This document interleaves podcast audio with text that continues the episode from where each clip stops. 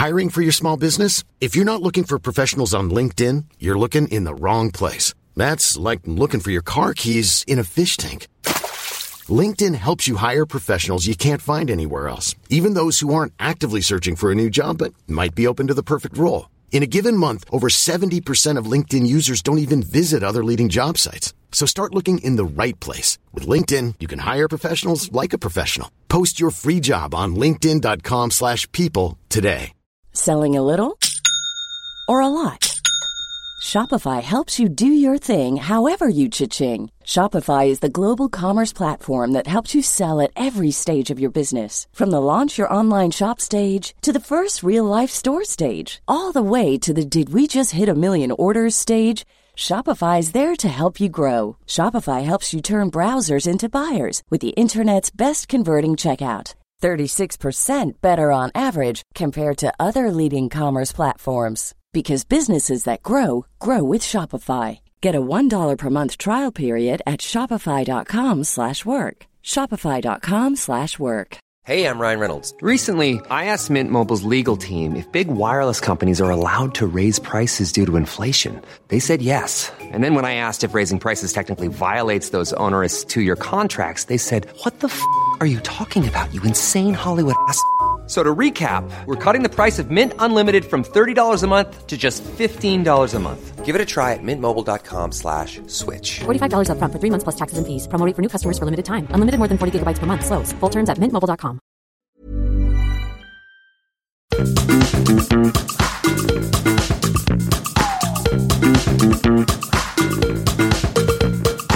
This is Reasons to be Cheerful with Ed Miliband and Geoff Lloyd. Hello. Hello. Well, welcome to the first of our summer specials. I think. Thank you. In, in previous years, what we've done during the summer is we've saved up some of the live episodes that we've recorded. Now, obviously, um, because of lockdown, we haven't done any live episodes for these past few months. So we thought we'd do something a bit different. And for the next four weeks, you're going to be able to hear extended chats with people we were just interested to talk to. Um, so coming up, you will hear Alastair Campbell. Who is going to be talking about uh, a, a, new autobiography, kind of about his mental health that he's written? That's that's very good indeed, and he speaks in a really interesting and engaging way about this. You're going to be hearing uh, from a really interesting author called Wendy Liu, who was the founder of a tech startup and now wants us to abolish Silicon Valley. One that you've already had sort of a sneak preview of is Lemn Sissay, amazing. A tease. Yeah, you've had a little tease. Uh, he's, he's, an amazing poet, and um, we had a long chat with him about his story about being in, having his name taken away, being taken away from his mother, and his subsequent you know decades of, of, trying to make sense of his own life and his own story, and, and he's so brilliant. So you'll be able to hear. And that. we just thought it was such a good conversation, didn't we? That Yeah. we thought it merited a summer episode. Yeah, yeah. The sort of ten minutes you heard on the, the podcast wasn't enough. Um, and this week we are starting with comedian Sara Pascoe, who is somewhat of the polymath. I think she's a brilliant stand-up. Um, she also has uh, a new program, a sitcom, coming out on I think the BBC later this year. Uh, her last book was called Animal: The Autobiography of a Female Body, and she has uh, a new one. It came out a few months ago. It's now out in paperback. It's called Sex, Power, Money. And I sat down to have uh, a, a good old conversation with Sara about the book and everything else. You're listening to Reasons to be Cheerful with Ed Miliband and Geoff Lloyd. Sara Pascoe, hello. Hello. Well, welcome back. It, it occurred to me that you were pretty well, fairly much the first comedian we had on the podcast when we started. I, th- I think you were the top of our list, and then we thought we'd better just try it a couple of times so we don't waste Sara's time. But as, as soon as we Aw. realised it was passable, you, you know, you, you were there, you were first on our wish list. So it's lovely to have you back. Ah, It's lovely to be back. Well, as you can see, Ed isn't here. Oh, have you sacked Ed? Have you fallen out like the Beatles? You've gone solo. Yeah, we just paste his bits in uh, separately. Yeah. We can't be in the same room together. Well, we can't. Is be he in, in the same your Is he in your bubble? Oh no, No, I tr- Oh. I tried to I tried to broach the subject with him, Hmm. um, but he, he managed to shut it down in that politician kind of way quite quickly. He was having none Oh, of really? it. Yeah. did you, did you have the experience of inviting somebody to be in your bubble? What I've had actually, uh, which is why I asked, is a couple of work things because people are starting to film again and they're doing it in a very, very careful way. Um, so I've had people ask me if another, well, not another, if a celebrity is by any chance in my bubble. Like, hi, we'd love to have you on this BBC One show. Da da da. I don't suppose Chesney Hawkes is in your bubble. and then you'd go, uh, no, actually, would you mind? Because actually, if you do two weeks, you can change who's in your bubble, and like they have these like, and it's like for for their rules. You have a format there you could pitch celebrity bubbles. Do you know what? Also, because work is so low on the ground, people would say yes. People would say yes to that. I'm going to pitch it. I know you, you mentioned work, and, and you've been recording uh, a, a new series, Out of Her Mind. Is, is it a sitcom Oh, yeah. or, or is it a dramedy? It's a sitcom. It's a. It's very much a sitcom, and um, uh, but we we'd finished filming before the lockdown, so we'd finished at the end of January. So we were in what they call post production, which meant I wasn't really involved, and then that had to all then be done from everyone's homes by themselves. So it's taken a bit longer, but it could happen. So we're really lucky. Yeah, yeah, and really, because a lot of people had started filming things. I was going to say Tim Key uh, has just what that that film it's the, it's the guys who wrote I think the Gibbons brothers who wrote Alan Partridge so they've written this amazing series like about the Witchfinder General and Tim Key's the main part. They filmed one day and then it and then got shut down. And that just must be so frustrating. How awful. I wonder if we're going to see these shows where people have sort of ravaged, there's continuity uh, errors where Yeah. people are ravaged Also- by age. and or just put on loads of weight. Like I've put on a lot of weight in lockdown like walking 12 steps a day and everything. And um I, and I think that all, that's what will be funny with continuity. If they start filming again and people are two stone heavier We're going to talk about the book mainly today, which is uh, Sex, Power, Money. I think about uh, came out in hardback like a year ago at this point. I can't quite remember. Yeah, exactly a year ago. For people who've managed to, it's managed to uh, elude them so far. Do you just want to Yeah, tell that, us? were, you, were, you, were you careful how you were phrasing that?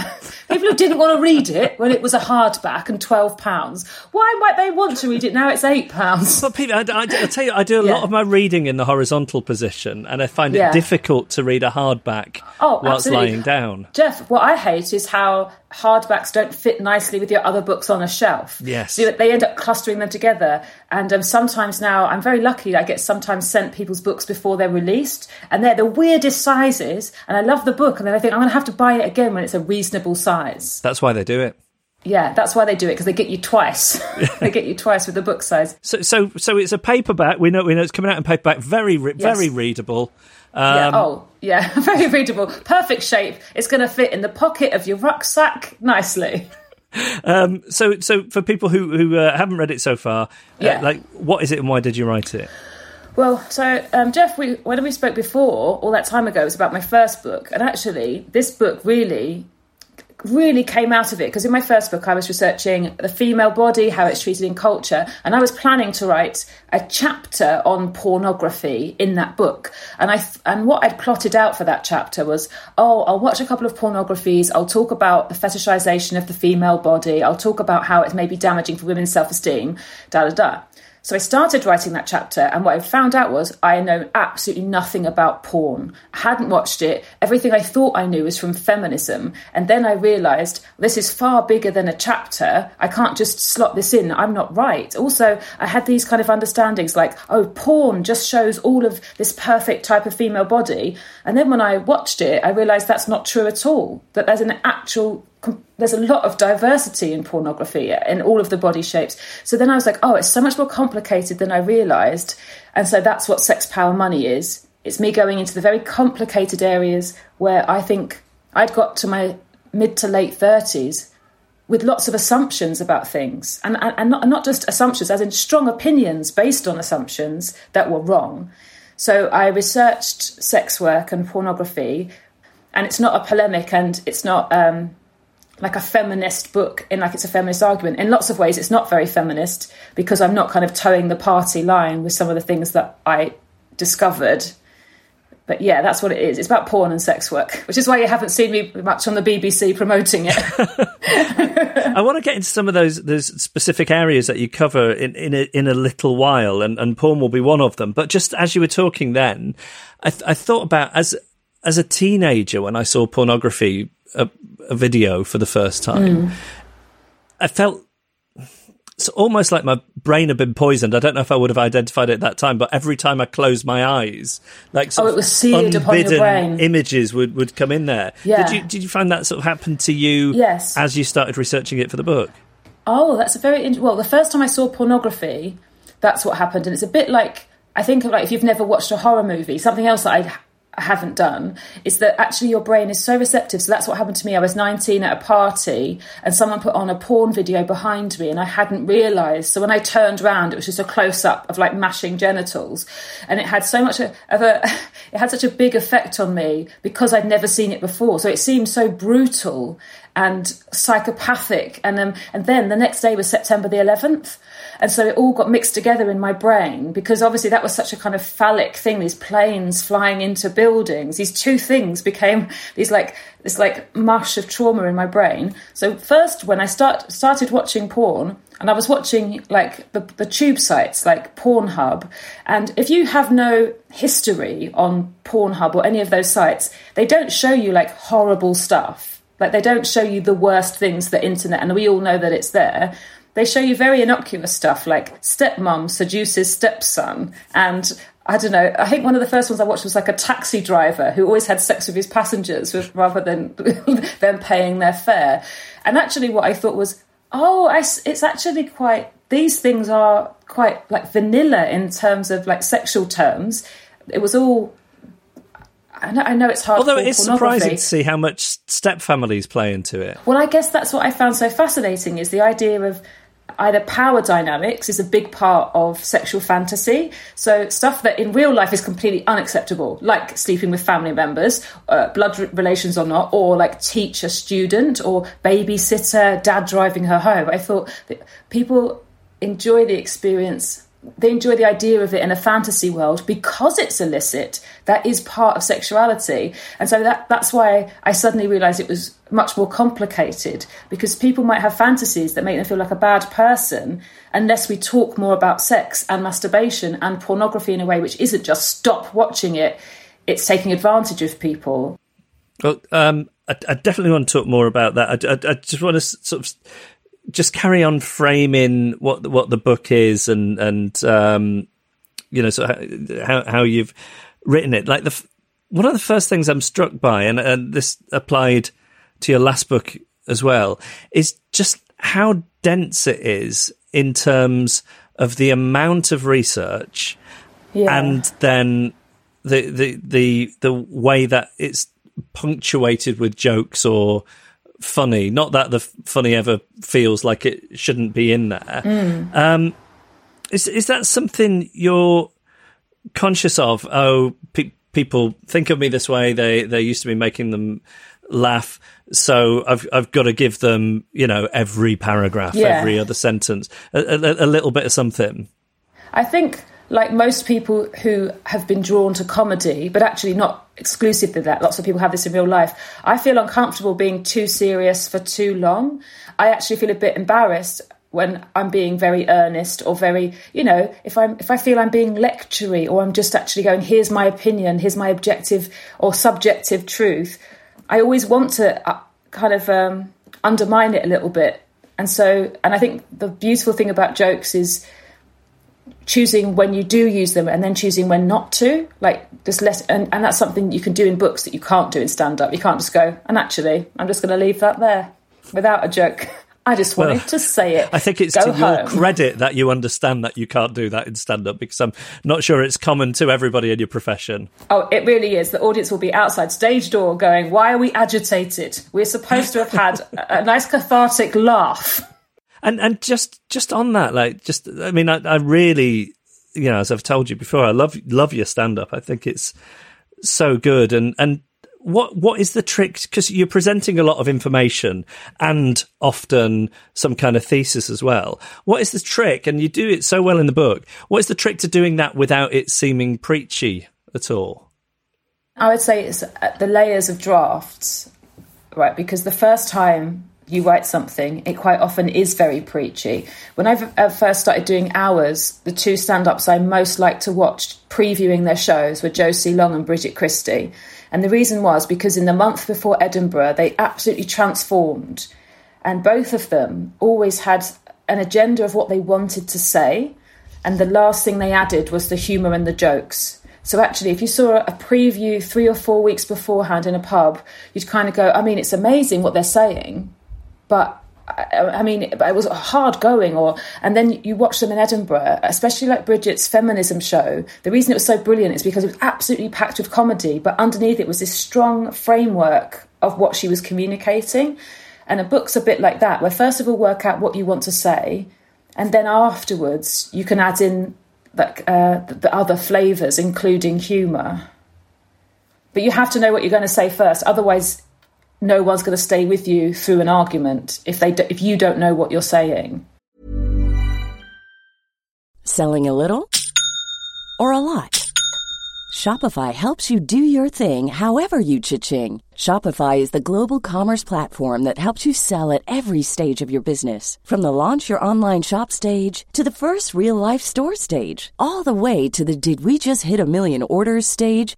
Shopify is there to help you grow. Shopify helps you turn browsers into buyers with the internet's best converting checkout. 36% better on average compared to other leading commerce platforms because businesses that grow grow with Shopify. Get a $1 per month trial period at shopify.com/work. shopify.com/work. Hiring for your small business? If you're not looking for professionals on LinkedIn, you're looking in the wrong place. That's like looking for your car keys in a fish tank.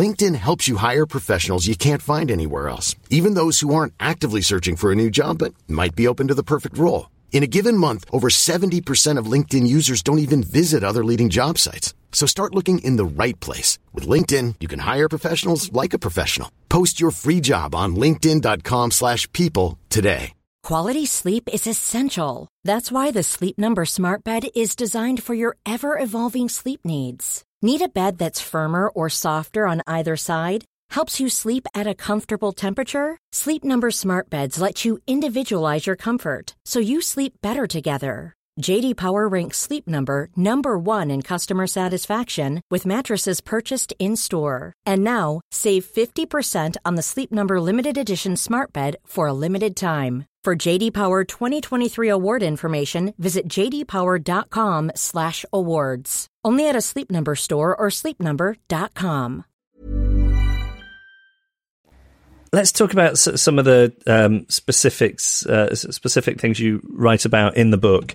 Uh, now, early on, you this is interesting. You talk about the contrast between all the stuff that came up in the run up to the 2016 presidential election with with Donald Trump and grab them by the pussy, mm. and, and and about how that fails to stop him being elected, and contrast that with Neil Kinnock sort of Oh yeah, you know, falling the, over. Yeah, yeah, yeah. yeah, because obviously a third of the book is about power. That for me was such an interesting parallel. I, it was it was listening to someone. I think it was Naomi Klein. I know it was Naomi Klein talking on a podcast about Donald Trump. And um, obviously, because she'd written about brands in No Logo, how, what she really understands is that you know that kind of saying about how no publicity is bad publicity. She was comparing Donald Trump to Marmite because she said the amazing Marmite campaign about how some people hate Marmite made Marmite stronger. It didn't. It didn't do away with. It didn't halve their sales as people realised. Yeah, I don't even like it. And she was saying that about Donald Trump. Um, she, she, was explaining that his background is in wrestling, where a, a, baddie gets stronger, and you can't fight a baddie by saying, "Well, actually, they're bad." You need a goodie who's equally strong. She said all of the criticism just feeds into him and makes him stronger. And then she had this thing about the grab him by the pussy was a demonstration of how powerful he is. People are really used to like powerful men. Again, I'm putting it in quotation marks. Powerful men transgressing sexually in all different kinds of ways, and people imagine that it's harmless. Like, um, you, I don't know if you've read it yet, but um, Curtis Sittenfeld's novel um, uh, Rodham about what would, what would have happened if Hillary Clinton ha- hadn't married Bill Clinton. And it's so interesting because when in the in the novel, when Bill Clinton is first accused of forcing himself on a woman, lots and lots of women, because in this book he's a bit more of a player. He becomes a tech billionaire and he has all these marriages because he's not with Hillary. And lots of women are like, oh, I wouldn't mind getting molested by him. And I think there's an element where people kind of think it's a joke because the celebrity is, cart- is, is a cartoon. No one thinks that they're real. And actually, for that real person in the room with them, there is no, it's not a fun, silly thing that happened to them. But people have an idea that it's not that serious. I don't think people thought the grabbing by the pussy thing was that serious. One, one thing I really enjoyed about the book is is that you you mentioned it uh, earlier is that that you you find I don't know if calling them inconvenient truths mm. is the right thing, but because you're looking at it very much on a on a, a, a biological and anthropological level, you, you, find some things that don't necessarily uh, fit in with the way that we, as good liberals, mm. want to see the world. And I, th- I can't I can't remember exactly when you mentioned it, but you you mentioned uh, you know some battle worn feminist you know, tearing a hair out with you at, at maybe a book reading or, or a gig oh, yeah. because you, um, you know, you start talking about hormones and, and behavior Yeah. being influenced. Yes, it's very unfashionable, and um, and and some people it's very unfashionable because it's um, it's not prescriptive. So it's not like human beings do this because X happened or Y happened, and and, and then what and then what people find it is uh, either reductive, as in don't you dare tell me. I'm a, an ape who's doing things for, for evolved reasons, or they go, how unhelpful it is to the world. In a more personal way, I think something you seem to I hate using the word journey, but like a journey you go go on is understanding male behavior that, that you have experienced in in your life in family and relationships just Mhm. moving through life as a woman understanding if not forgiving that through the prism of biology Yeah, it is. It's trying to understand things. And but then I think that's what life is anyway. I think that's like that's why we read fiction, that's why we watch TV programs all the time. The most satisfying thing is trying to understand what's going on in someone else's head and why they do certain things. Um, I think even in Sex Power Money, where I, I feel like, oh, I'm really learning to forgive male behaviour, I've still had um, some quite upset male readers who go, well, how dare you expect this of me or say this? And I felt like I was kind of really trying to premise it with, like, oh, I know that because of some of my experiences, I came to this book quite sexist about men. I could be quite dismissive of men or, again, reductive about their behaviour. I, what, I, what I was trying to do is understand it without saying that all men do it, because actually, it's such a small amount of men, for instance, who like would flash or would like go up to a stranger at a bus stop and, and start hassling them for a conversation. It's such a small amount of men. And it's not fair to go, God, men, just keep it in your pants. Let's live our lives. Yeah.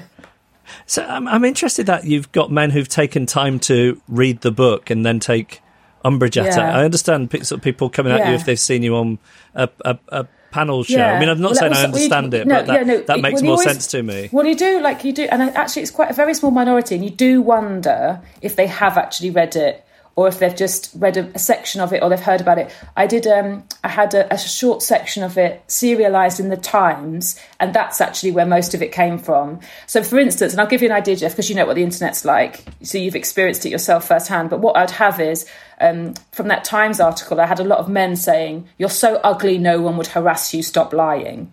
And so, and actually, and I realised, oh, something about the fact that women talk about this really touches a nerve with them. And it must come from a place where they haven't seen it, or they think we make it up, or they think, yeah, it would only happen to supermodels. It wouldn't happen to normal women. And, um, or I just think, oh, they just want an excuse to write a nasty thing to you. Because that's also part of it, is sometimes people just want to find a thing to say.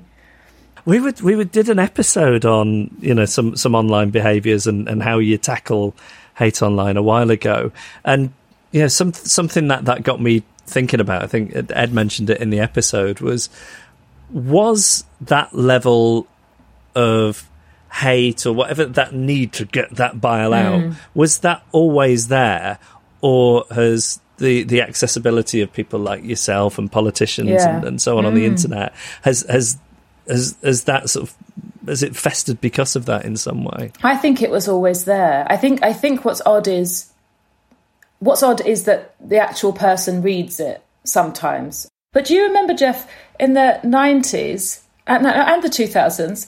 There used to be a thing that if you went to a pub and you'd ever been on telly, some guy would come up to you and go, "He reckons you're a comedian." I don't know you. I don't know you. Who are you? Why don't I Yeah. be funny then if you're a comedian? He says, and the mate who said it doesn't like you either. What's happened is you've come in and he's gone, I saw her on that thing. I- And then they don't believe it. And then they have no respect for you. It's so rude. And I just think that's what the internet is now. They're going, oh, were you on telly? Think you're a bit special, do you? Think, think you're magic? I know you you touched on this, but let's talk about it a bit more. Where when you started writing the book and porn was going to be this big element Mm. of it, where your attitude was towards it at that time, and where you've ended up and how you got there. Well, I think uh, morally, I haven't had that big of a journey. I still think I'm quite a prude. I still think there's lots of situations where porn, in terms of individuals, can be damaging. And I don't necessarily, I mean, in terms of relationships, I think there can be jealousy issues. I think there can be privacy issues. I think we haven't. We haven't yet learned to really uh, have really good dialogues with our partners about what arouses them that isn't us, those kind of things, if we're monogamous. So we were all lied to about relationships. We were told that you'd meet a person and that is the person that you'd be attracted to and that would be the most beautiful thing in the world. But sexuality goes out in lots of directions. So it might physically only um, be between yourself and one other person for a long period of time. But that doesn't mean what you think about, what you get turned on by, is only ever going towards them. What what really changed is I suddenly I think I understood the economics of porn more. I think that people should pay for the porn that they watch, and I think they should be better consumers of it. And I think by doing that, you actually get rid of a lot of those problems that you're worried about going on in terms of coercion. I think the fact that people think they should get porn for free is really problematic. And I think it's really connected to shame. So that was for me. And I didn't know that's what I was going to end up with. Is like, oh, it's all economic, like everything. We live in a capitalist society, and people should be paid for the work that they do. You, you mentioned um, sort of morality, and, and I know that was something that you sort of wrestled with with your attitudes to not just pornography but um, sex work. So oh yeah. t- talk to me about sort of because uh, I, I know a lot of the conversations you had Mm. researching the book and in the uh, book uh, were, were about the subject. Where, where do you think you are on that now? Well, the first thing that I realised, and it might be true for a lot of your listeners as well, is that I realised that everything I'd ever heard about sex work had never been from a sex worker. Um, I'd heard some, I'd read some things like that were from an ex-sex worker. So, but but in terms of like someone who it is actually how they earn money now, I'd never, I'd never listened, and I think that's one of the things that can be very, even with the internet and and podcasts and all of the different varieties that we can absorb other people's truths. I had never ever had that experience. So my first thing was that again, it's really um, economic. Let's say you're trying to protect somebody, or you know, for instance, you know, there's awful things. You know that sex workers are murdered at a much higher rate than anyone else in society. So you think that they're vulnerable. You think they're vulnerable because um, they might be exploited by um, a trafficker, or they might be exploited um, because they are um, very, very they're, they're vulnerable because they're poor. You know, like there was horrible things that I was researching, like sex for rent, where men advertise and they advertise for women to live with them, but they pay their rent by having sex with them twice a week and things like that, which is something which, which doesn't feel like a, a choice, does it? It doesn't feel like sex work. It feels like there's someone who is desperate, or in some situations could be desperate. Um, and what I realised, all of those things come down to money. Like you, you can't say I, I think that I'm going to put all of the people who do that, all the men who do that in prison that doesn't solve the problem of like where's that woman going to live? And and how is she? So so everything kept coming back to the same thing. And i realized that a lot of my moral opinions when i spoke to sex workers were incredibly patronizing. So I talk about this a lot, but the very first person I spoke to, I'd spoken to her just after I'd read an online article shared on Facebook about how in Sweden they were doing an exit strategy, um, which is where um, sex workers were going to work in old people's homes. And the article said it's so amazing because sex workers aren't grossed out by the human body, so they're actually wonderful nurses for older people. And I told her this, like, guess what? I've solved it.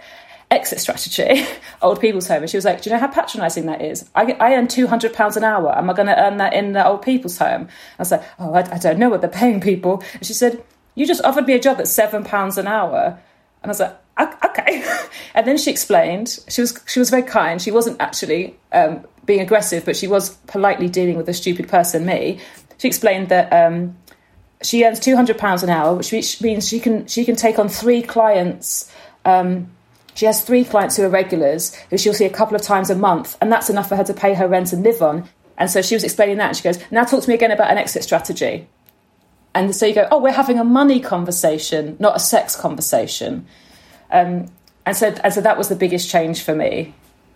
And and how do you get around the fact that there isn't a sort of a monolithic experience of a, a, a sex worker, and that you know somebody you, are writing a book. There's only a, a, a, fairly finite number of people you will have the time and resource yeah. to talk to, and it's this subject around which there's a lot of stigma well, that's it. So the stigma from all the different directions only makes people's lives worse. That stigma doesn't help anybody. It doesn't actually put anyone off from becoming a sex worker. It actually makes them more vulnerable, more dangerous. Laws that try and make sex work um, more difficult always push sex workers into having. Um, being more more vulnerable because their um, punters are scared of being caught. So all these things that I didn't understand when I um, so I did a podcast series for the um, hardback and I'll do I'm doing another one for the paperback. Because what I realized actually was that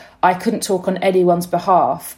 All I wanted to do was platform certain people that when I met them I found their take so interesting and I didn't want to transcribe it and put it in my book like it was mine. I just thought I just want you to talk for yourself. Because that's what I realized is you can't solve it. You just have to have a much, much bigger conversation. Because I really, really thought I was educated on these topics. I really thought, like, and then I realized, oh, I, I'm so, I'm so ignorant, and like I did feminism in my degree. I really thought I'd covered these topics, and so people can be very well-meaning and very ignorant, really. And, and you know, because you are a, a, a strong feminist voice in, in, the conversation through your books, through your act, d- did you find that uh, the, the, book was in any way controversial in the context of um, the feminist conversation? Well, actually, one of the things that happened with the podcast is um, I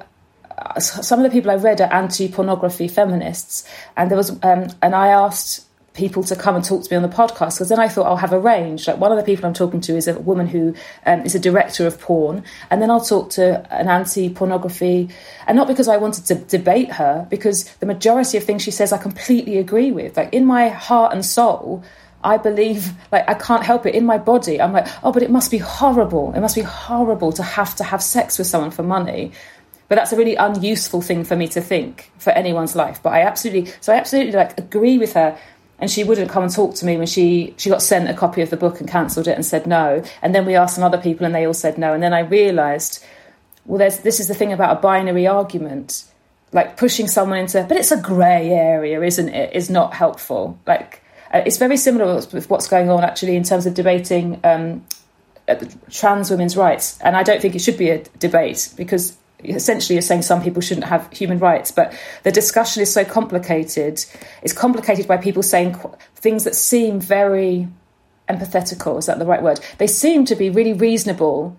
And that's why trans women shouldn't be allowed in the toilets. And that's why refugees have to be, and, and, and, they're, and, they're, and they're proposed as in full of heart and kindness. And then other people don't understand why it seems like a sector of the internet are going, shut that person down. They're saying such a dangerous thing. But it's sure they're, they're defending women in refuges. How can that be the enemy? And it's a very similar thing going on, that actually it's a much longer discussion than a tweet. What, how we support sex workers better while also being anti trafficking and anti exploitation and all of those things. It's like you can do those both things. I should let you go. Before I do, um, just a, a couple of things.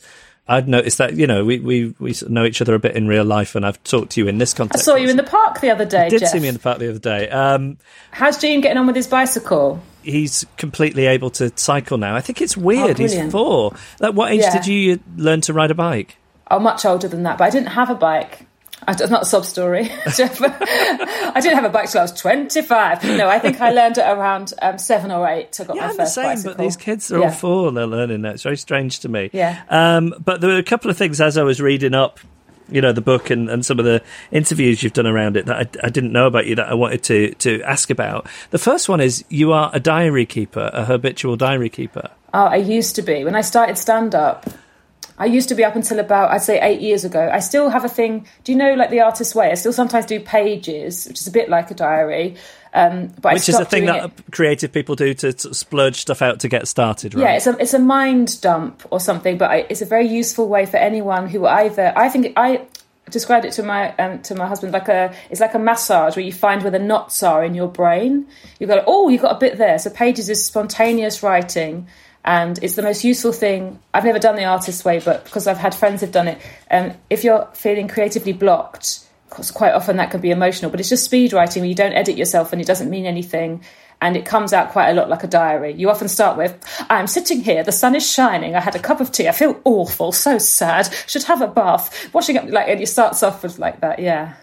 But I always, always kept a diary from being a child.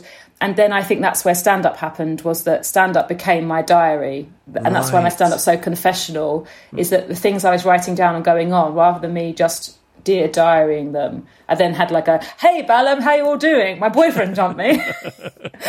I fancy Stuart, he hasn't texted me back. And and then the other thing, and I couldn't believe this hadn't come up before, is is you had worked as a backing singer for Robbie Williams' dad. Yeah. Now, I mean, this must have been because of how old you are. This must have been Robbie Williams' dad having a a, a, a crack at a revived show business career off the back of Robbie's fame, Oh, right? Well, I wouldn't say that. So it's really interesting, actually. So Pete Conway was always a singer. He's so he's always a singer. That's why Robbie is a singer.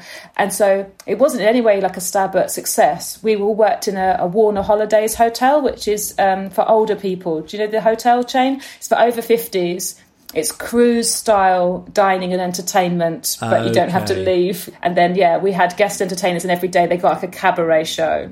Which is what I was Oh, doing. okay. I was imagining he was sort of Yeah. having a second crack of the whip because of uh, renewed No. interest in his son. Well, actually, it was so sweet because every time the guests changed over, you watched the same rumour go through the hotel as someone found out he's only Robbie Williams' dad, and then passing it all around. And within three days, he was getting people coming up going, "Just tell him I love Angels. I'm going to have it played at my funeral. I think he's beautiful. I think he's Guy Chambers. He's the brains, but I'd tell him."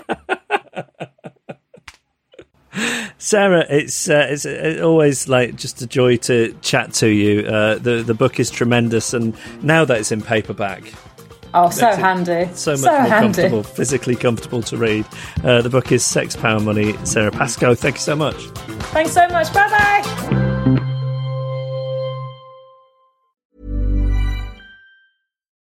When you need mealtime inspiration, it's worth shopping Kroger, where you'll find over 30,000 mouthwatering choices that excite your inner foodie. And no matter what tasty choice you make, you'll enjoy our everyday low prices, plus extra ways to save, like digital coupons worth over $600 each week. You can also save up to $1 off per gallon at the pump with fuel points. More savings and more inspiring flavors make shopping Kroger worth it every time. Kroger, fresh for everyone. Fuel restrictions apply. This is the story of the one. As a maintenance engineer, he hears things differently. To the untrained ear, everything on his shop floor might sound fine, but he can hear gears grinding or a belt slipping. So he steps in to fix the problem at hand before it gets out of hand. And he knows Grainger's got the right product he needs to get the job done, which is music to his ears. Call, click Grainger.com, or just stop by. Granger, for the ones who get it done.